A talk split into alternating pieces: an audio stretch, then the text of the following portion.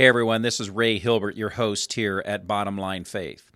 We hope that during this time of the global pandemic that you and yours are safe and sound.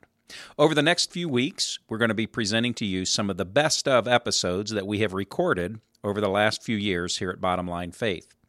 We're doing this in order to bring you some of the best high profile and specialized speakers to help you navigate this crisis in your leadership in the marketplace.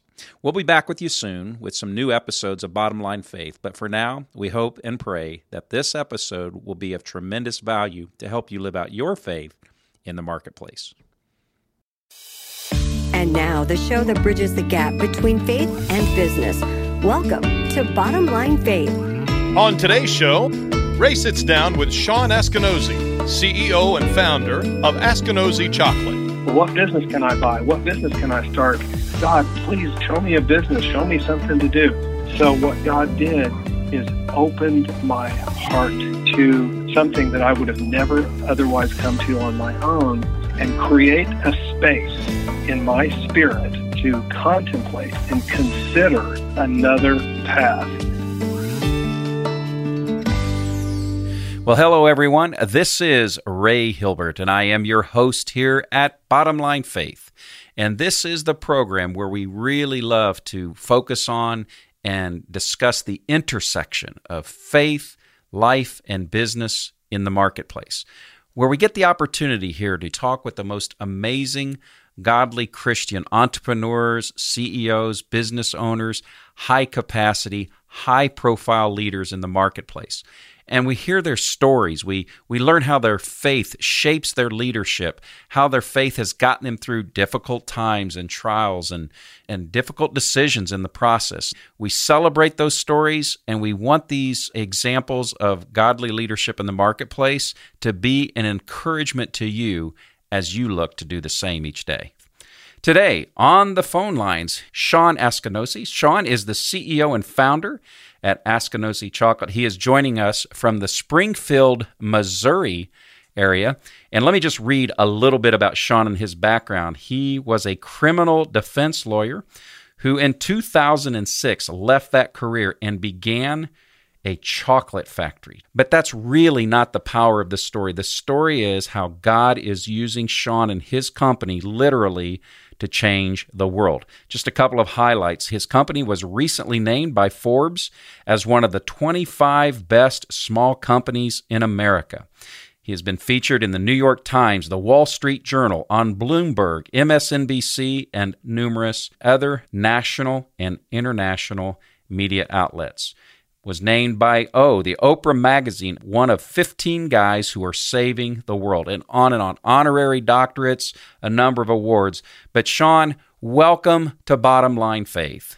Thank you, Ray. I'm really looking forward to this conversation. Well, I have been too. And Sean, for those who are regular listeners to our program, I think one of the things that our listeners have come to appreciate is just some of the incredible diversity of guests that we've had here on the program, ranging from people like David Green, the CEO and founder of Hobby Lobby, and athletes and actors and entertainers, but really this whole focus of CEOs and leaders.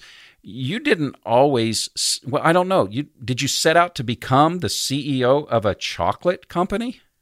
No, I I set out to be the best criminal defense lawyer I could be um, you know, I went to college and law school and worked hard and spent almost a lifetime in the courtroom, almost 20 years. Hmm. Never lost a criminal jury trial. Specialized in murder and the defense of murder cases and other very serious felonies. But, you know, there came a time when I didn't love it anymore. And I needed to find a new passion. I needed to find a new inspiration. And that took five years. So I didn't start out certainly growing up thinking, hey, you know, someday I want to start a chocolate factory. But I believe at the end of those five years, which I hope we'll get to talk about, that God answered my prayer. It just took five years. And the answer to that prayer was uh, this little chocolate factory.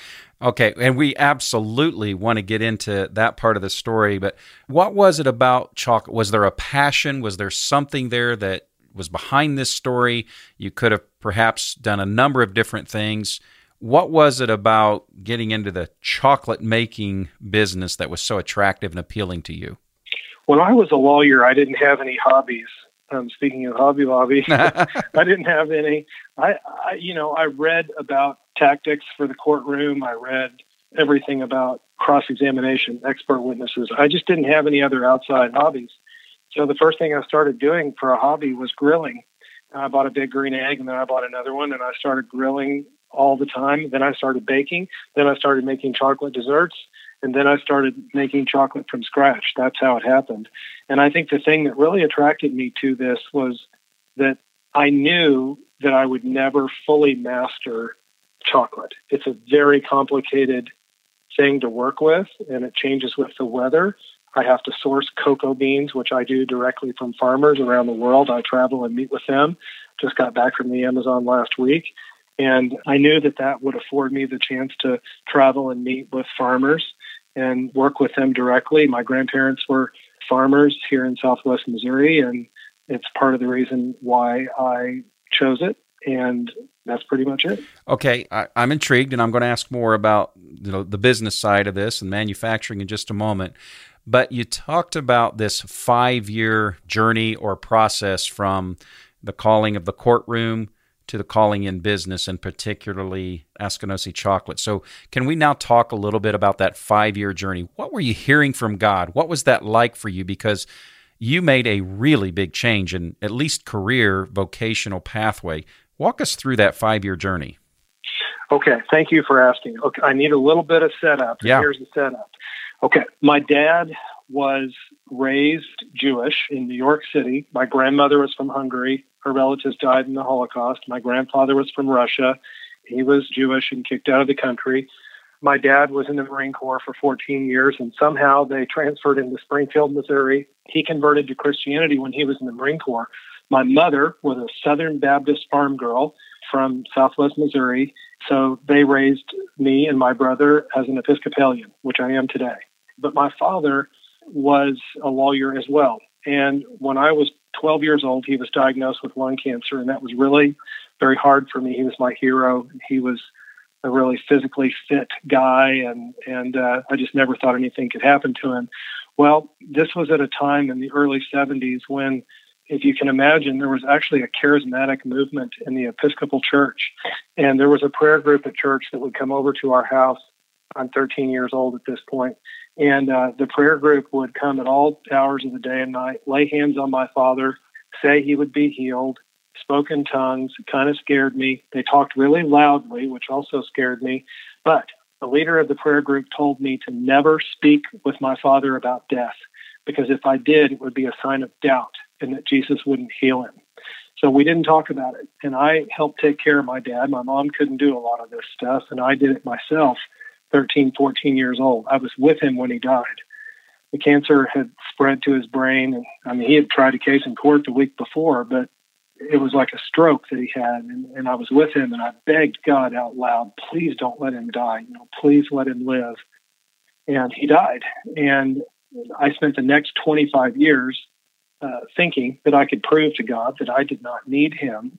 I could do just fine myself, so I went about accomplishing every single thing that I possibly could. I was governor of Boys State.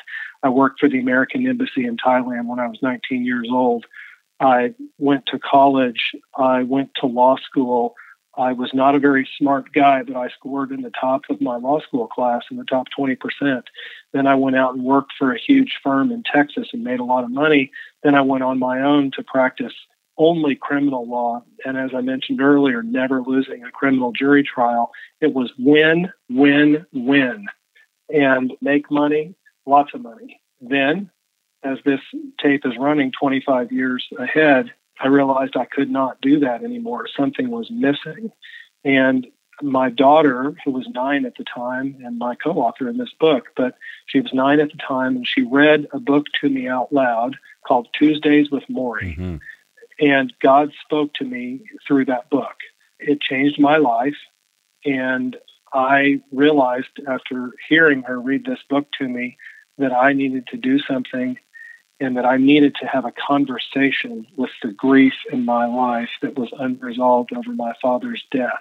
So one of the things I did, still practicing law, still trying cases, is I started working on Fridays as a volunteer in the palliative care department of a local large hospital. Palliative care, for those of your listeners who don't know, it's hospice in the hospital. Essentially, all the patients are dying in one form or another. And I would, I was just a volunteer. So when I was in town, I did this. They would give me a list of patients in the hospital who'd asked for a visit. Many of them were alone. I would go in and I would just visit with them about whatever, you know, and they were all over the hospital oncology, hmm. neurology, right. cardiology, and they were all in some stage of dying. I would talk with them about their younger days or whatever, pie recipes, and I would often read to them and I would read scripture to them. And at the end of my visit, I would always ask, Hey, one of the things I do as a volunteer is pray for people. Would you like me to say a prayer for you? And um, one of the things I've learned is that 99% of dying people will take a prayer if offered. And this is the key. This is what happened. I said, What would you like me to pray for? And let me just say, this is the opposite of how I was yeah. treated as a teenager by this prayer group. Right, right. I asked them, ma'am or sir, what would you like me to pray for? And some would say, Would you pray that I die today? I'm in pain. I'm ready to go. Would you pray that I'm healed and that I can walk out of here? Would you pray that I live two more weeks to my 60th wedding anniversary? Yes. I I listened to them and listening to them tell me what they wanted me to pray for often opened up massive conversation between us or family members who were present. And then what I did is I repeated their exact words back to them without judging the prayer. I'd ask if I could touch their hand or their shoulder while I prayed for them. And I did that, and I did that sometimes 15 patients a day, sometimes five. And there were days, I'm not saying this happened every time, but there were days that I would leave the hospital. And as I was walking to my car, I was walking on air. It was as if my feet weren't on the ground. What is that? Mm. It's called joy. It's indescribable joy. That was the unmasking of the great sorrow of my life. And so, what God did this is why it's so hard for me to answer this question why chocolate? Here's what i was i am a type a driven guy. I research everything. So i was trying to say well what business can i buy? What business can i start? God please you know show me a business. Show me something to do. It wasn't happening. So what god did is opened my heart to something that i would have never otherwise come to on my own and create a space in my spirit to contemplate and consider another path. And that path was chocolate. And it came to me while I was driving my car on the way to a funeral of a distant relative. And I had no idea where chocolate came from, even though I was working with it. I had no idea. That's it. Then within three months of that, I was in the Amazon studying how farmers harvest cocoa beans. That's a long story, and I'm really sorry, to, but I, I felt like I needed to share that with your listeners. Oh, I thank you, Sean. I'm really glad you did because it is as much about the context as it is about the content. But thank you for that because what I'm going to take away from this part of our conversation is at a very young age, you had some, I believe, well intentioned, perhaps well uh, hearted Christ followers that painted a certain picture of faith and an experience with God but God wanted to reveal with you over a 25 year period of time when you were not walking with Him, but He wanted to eventually bring you to another place, and that's understanding His grace and His mercy and His compassion. Hopefully, I kind of have a summation of that. Did I get that about right as far as the big yes, narrative here? About right. Yeah. Except during those 25 years, I was walking with Him. I just didn't oh, know it. Got it. Got it. And I was still, I was there. He was there oftentimes I just didn't recognize him. Got it. I wasn't fully aware. Yeah. But I don't think he ever he he certainly never left me. I, That's I, right. I might have left him. I appreciate that. And we'll probably touch base on this a little bit later, but I just I caught something you shared there because I knew we were going to talk about this. But you you mentioned your book that you co-authored, you and your daughter, meaningful work, the quest to do great business and find your calling and feed your soul. We're going to talk in a few moments about what's in that book, but how can our audience learn about you or your book? What's the best way for them to learn about you? To learn about the book, they can go to Amazon.com and not the place where I was last week, the, the Amazon. But, um, they can go to Amazon. They can go to Amazon.com. And uh, isn't it funny now that when people say Amazon, they just automatically think .com and yes. not, you know, the place right. south of here. Anyway, so uh, Amazon.com on the book, just search my name or meaningful work. And then for our chocolate, it's askinosie.com our website, and then I have a blog at SeanAskinosie.com, and that, those are the best ways to learn. Thank you for asking. You bet. And we'll get to the contents of the book in a minute. Okay, so let's take a couple of moments. Let's talk business. Let's talk process. You said you had to learn where chocolate came from. Walk us through. Um, where does it come from? What does it look like for you? You, you mentioned you go to the Amazon, you, you go directly to the, the direct sourcing to the farmers walk us through, help us understand, at least from your standpoint, how your chocolate is made. Take us through the process. Sure. Like last week, for instance, as I was in Ecuador uh, at one origin and then South uh, Ecuador on the border of Peru and Amazon, I was looking at our, our next crop of cocoa beans. And these are grown 20 degrees north and south of the equator on trees that reach 20, 30 feet tall. And the beans are inside a pod it's about the size of maybe a small football, and there might be 60, 70 beans in a pod. They're they don't taste anything like chocolate. They're very sweet, and there's a lot of pulp around these beans or seeds, and they need to be fermented, naturally fermented for about six days, and then dried in the sun for about 10 days. And they're put in burlap sacks and then put on a container ship for me, and and then they come to my factory and Springfield, Missouri, and we're one of the few chocolate makers in the United States that also directly imports these beans. I pay the farmers direct, and then I profit share with them, and we open our books to them. We translate our financials into their language. So when I profit shared last week, my financial statements were in Spanish. In two months, when I'm in Tanzania, our financials will be in Swahili. But the beans arrive at our factory. We roast those in a what looks like a coffee roaster, and then we grind them in a mill, and it makes a paste. The beans make a paste, and then we add cocoa butter that we make here from scratch out of those same cocoa beans, and then we add organic sugar, and we grind that up together, and it reaches a very smooth consistency, and then we mold those into chocolate bars and package them up, and that's it. And I skipped about oh, 40 steps. That's it, pretty much. well, I'm sure.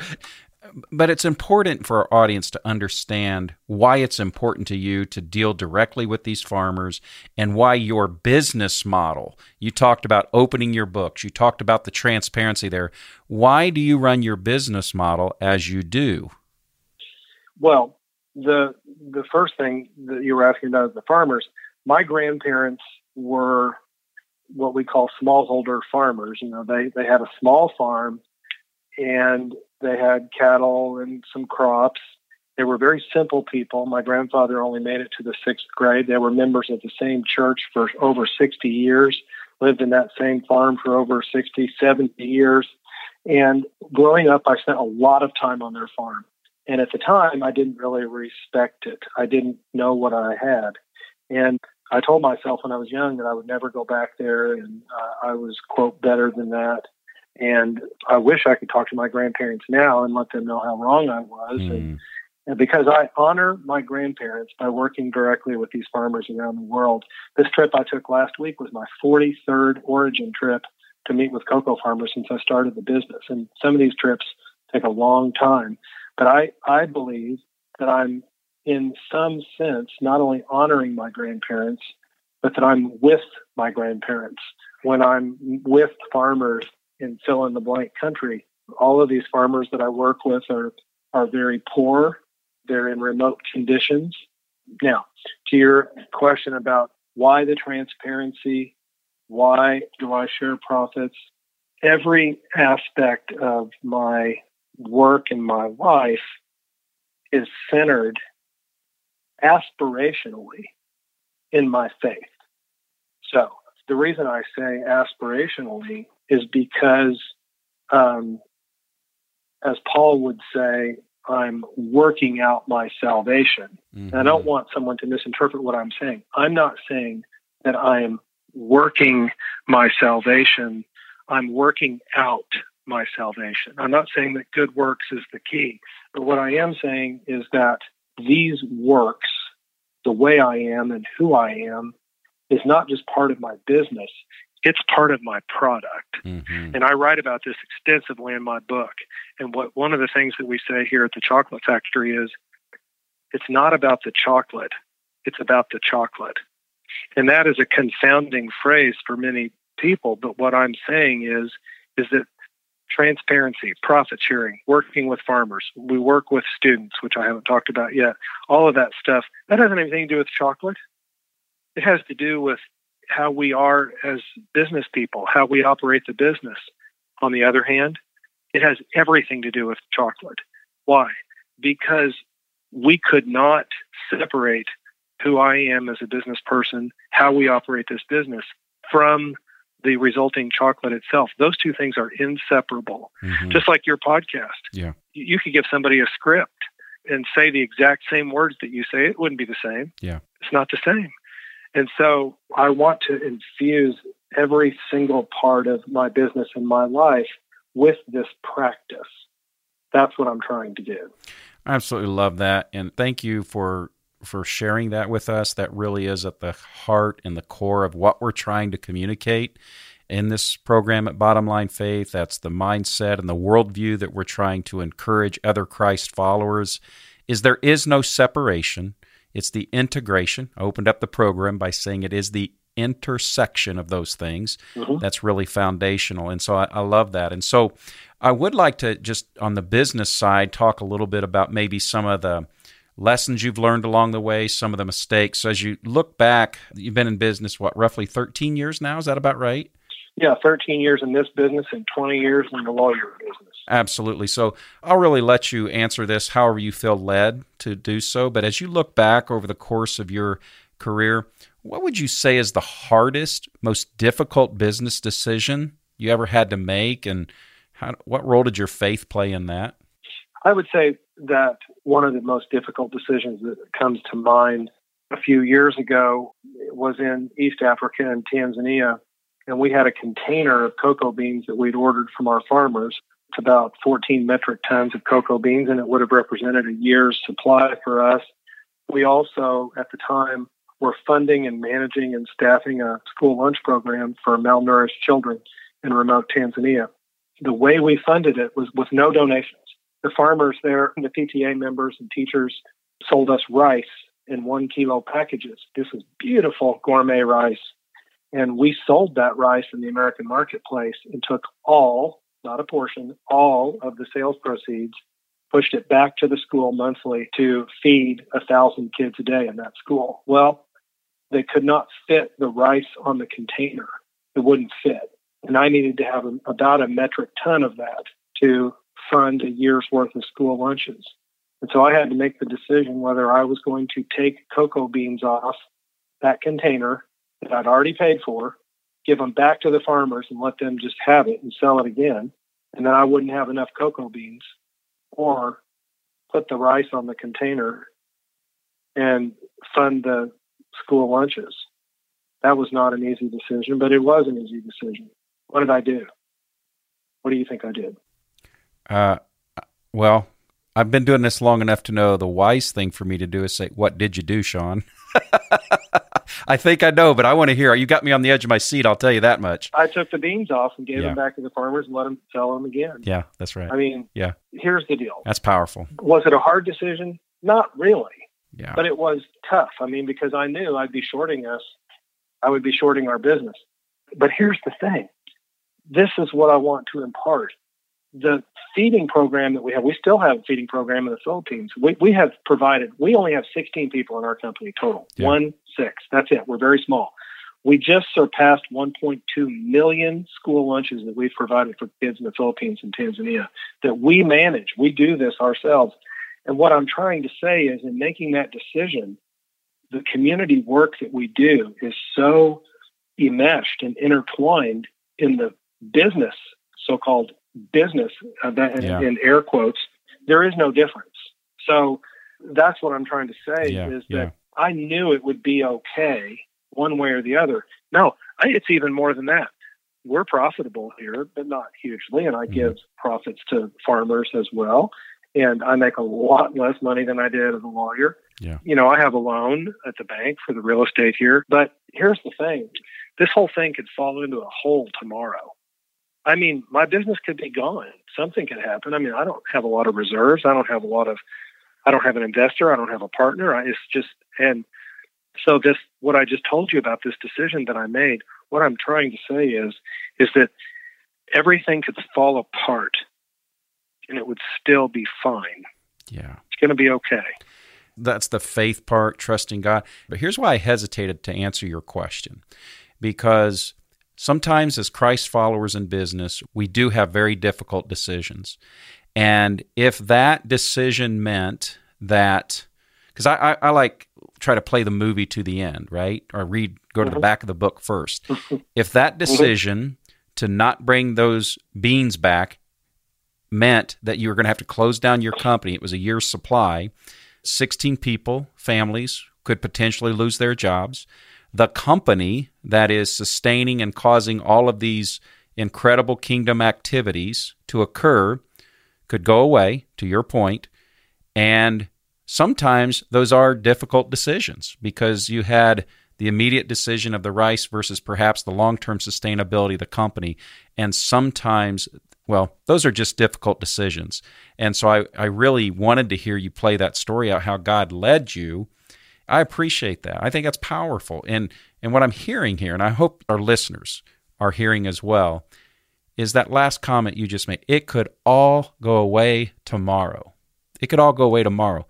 So tell me more about that, Sean. How do you run a company with such an open hand and an open heart in trusting God at that level? That's not an easy thing to do for most of us. It's okay, I'm 58 years old and remember what I said. And I do this, I, I practice this, and I have a particular practice and a prayer practice every day. But this is aspirational. So I want, I want to make sure people understand. I mean, I approach this with humility and an understanding that I am not perfect at this, yeah. at, at, this process, but yeah. it works like this.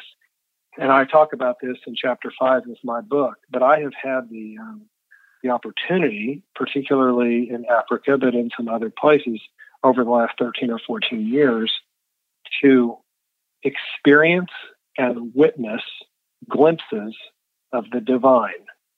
What do I mean? I mean that when I'm on these trips, and I take I, we take local high school students to Tanzania every other year as part of our Chocolate University program, so they can meet cocoa farmers and see how we do business and experience transformation what I'm saying is, is I pray before I go and when I'm on these trips, God, I know I'm going to see you and it's going to be where I'm not expecting it. And now I've done this enough that I know I'm going to experience this divine moment or two or three. It's not long, it's often just a glimpse. And I could say maybe three or four times that this has happened in Tanzania.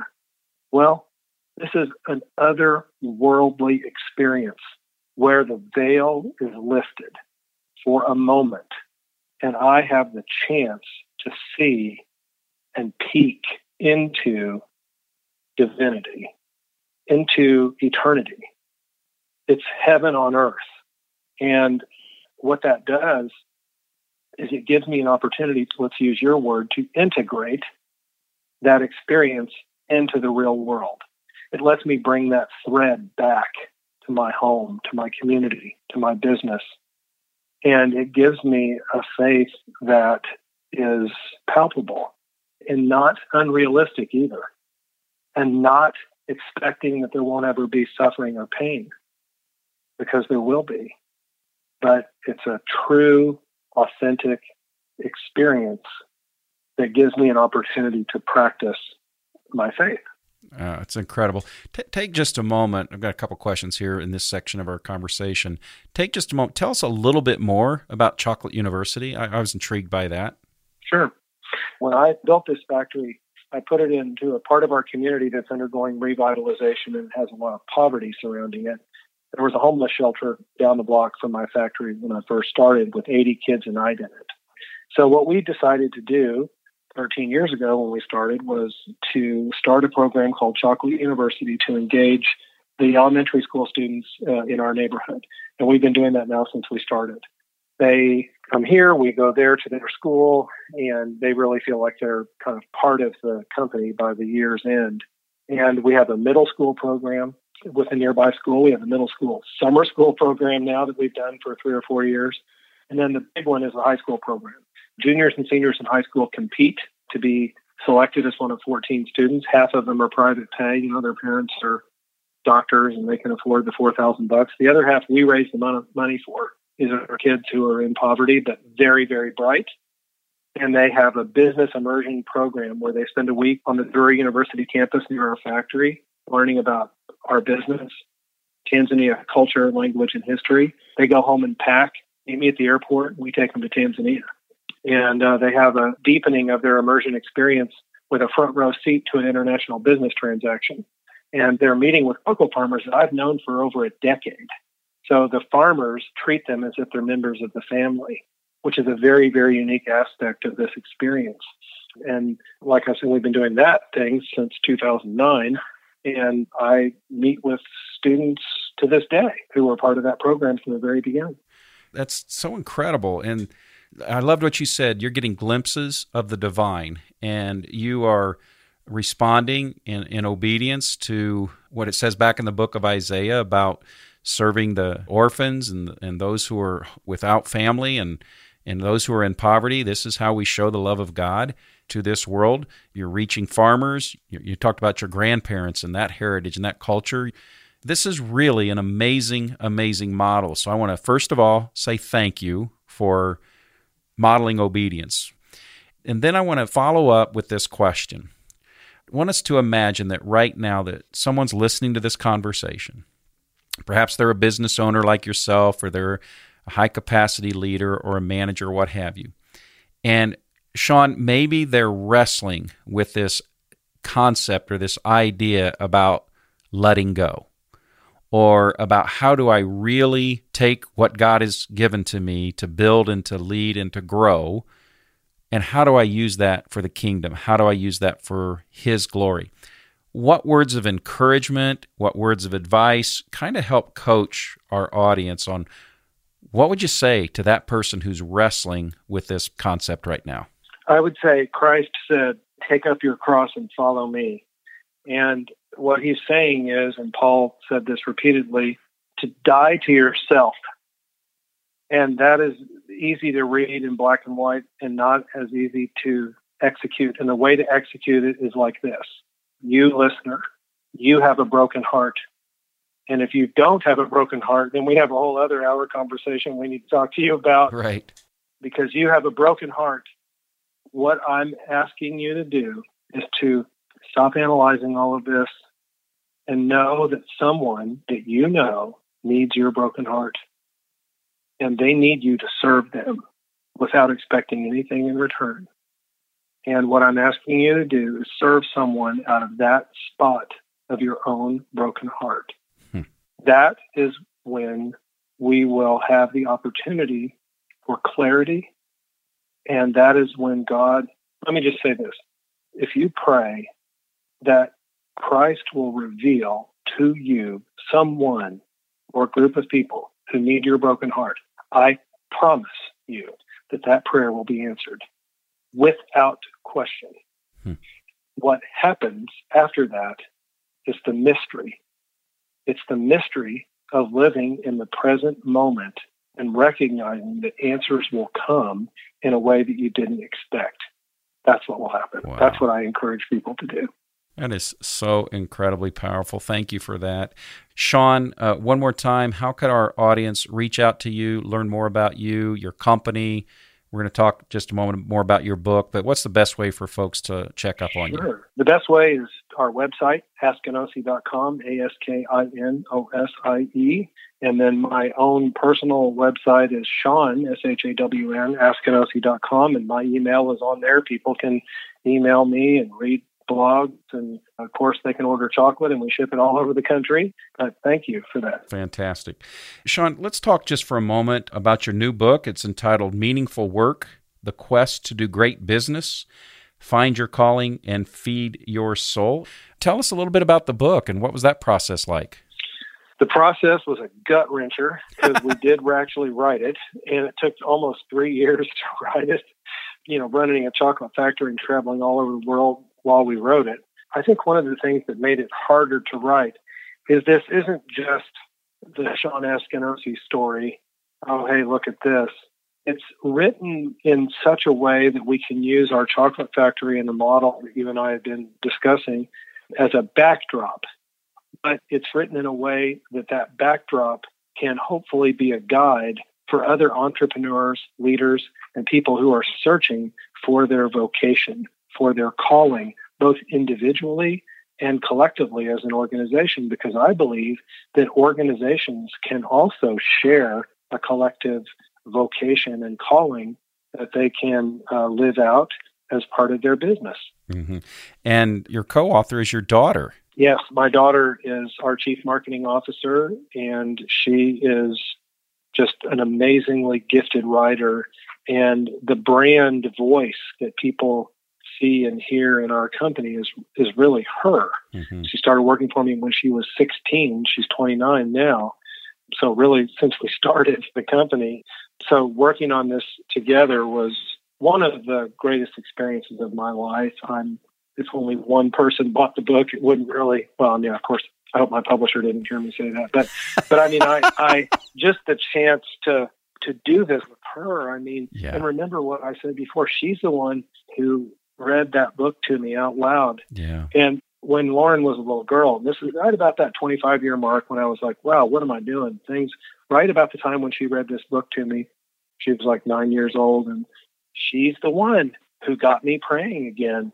I started praying with her every night before we mm. would tuck her into bed. And so she started me in my adult prayer life to this day. And, and prayer is a central, central component of my life. And I start every morning with that and have for several years. Mm-hmm. But anyway, to answer that, it was a great experience working with her on this book. I, I wouldn't trade it for anything. Well, we're going to transition, Sean, to the last kind of section of our conversation today. And so, as you look back again over the course of your 13 years in business or those all those decades before as a criminal defense lawyer, what's the biggest mistake you could ever recall making? Biggest failure you went through, and what did God teach you as a result of that? The biggest mistake was I allowed the need to win to supersede my relationship with people, in particular, a couple of friends that I went to law school with. One who was a prosecutor, and he was in my study group, and I was in his wedding. And I was against him in cases, and I allowed our friendship to deteriorate and supersede my desire and need to win. Mm. Uh, and I allowed myself to be tricked into thinking that I could justify the ends by whatever means. And that was wrong. And that friend ended up getting brain cancer. And I, it was about the time of my sort of return to faith. And uh, he was one of the first people that I really, where I really kind of started my practice of intercessory prayer. And uh, we are, I'm proud to say he's still alive, still a lawyer, still trying cases, mm-hmm. and we're great friends. And we have lunch often uh, with another friend of mine from school. And the lesson that I learned with this is that we have to have perspective and we have to have a perspective of love. I think this is really important. I think that Christ calls us to love above all else. And I think we can lose ourselves if we're not careful. And, and I did lose myself, and I'm thankful for the opportunity to return to what I believe is the right way and then to have the chance to pray for him. I mean, that was Wow. a gift. Wow. It was a gift that I I am thankful. I'm thankful for that, and I I was spared something. It could have been a lot worse. What a great lesson learned. And I'm so glad that you were able to share that and that this particular friend's still alive and God's restored that relationship. So, and if you had the chance to go back and give advice to the 20 year old Sean, what advice would you give to the 20 year old you? I wouldn't give any advice. Here's what I would do. I would go up to him and I would give him a big hug. And I would I would hold the hug uncomfortably long. And the message to him would be a heart to heart message that it's going to be okay. That is what I would tell him. That's the way I would treat him. Wow. That's so good. So good. If you were to give advice or encouragement to other Christ followers in business, in leadership, in the marketplace who want to live out their faith in a deeper, more real, profound way, for they too could have a, as you described earlier, a glimpse of the divine, what advice or encouragement would you give them? The advice would be twofold. One, practice awareness and have the faith that God will grant you both the awareness and the glimpse. We're never going to see it if we're not aware. And I think one of the best ways to be aware is to ask. It's right here, it's right in front of us. Even people who've spent years seeing it and practicing it are only seeing a tiny fraction. It's here, it's right in front of us, and God wants us to see it. We have to ask.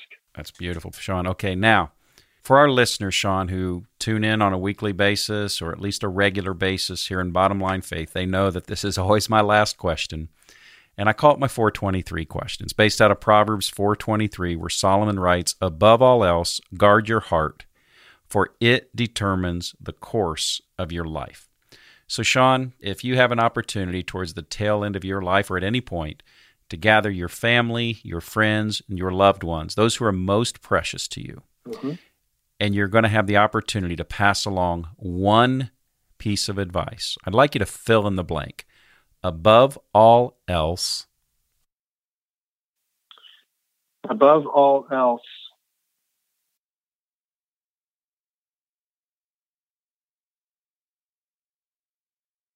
very simple, and it's to love each other.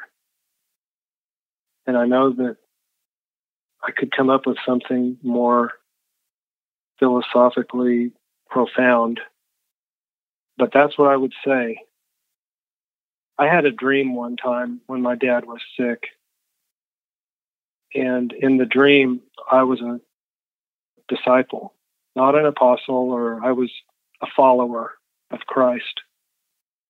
And we were walking down this meadow, and Jesus himself turned to me and he said, Why can't people just love each other? And I've remembered that dream my whole life. And I, I think it's I think it's the way it's the way to a joyful life and it's the way to a life that we can it's a way it's a way to a, li- a life that we can practice our faith it's the way we show the fruit of the spirit and that's what i would tell my loved ones above all else love each other Thank you. That is fantastic, Sean. And that what a what a great encapsulation of our entire conversation today. Sean, one more time, if our listeners want to learn more about you, your company, order your book, what's the best way for them to do so? The book is on Amazon.com, Meaningful Work, and they can just search my name or Meaningful Work and, and our chocolate and our story and a lot of really interesting things about chocolate and the places we buy it, askinosie.com. And then my blog is seanaskinosie.com.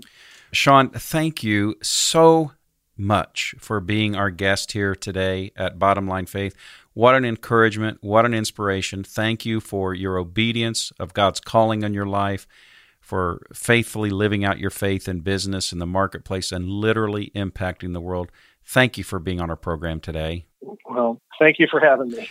Well, folks, what an amazing conversation we've had with Sean today. I pray, I pray that you have been encouraged, that you have been inspired, that this has lifted your heart, lifted your spirit about what it means and what it looks like to be a follower of Christ in business and in leadership. So until next time, I am your host here at Bottom Line Faith, encouraging you to faithfully live out your God calling in the marketplace every day. Bottom Line Faith is brought to you by Truth at Work. If you'd like to hear about new episodes or listen to past episodes, visit us online at bottomlinefaith.org. You can also subscribe to the show through Google Play and iTunes.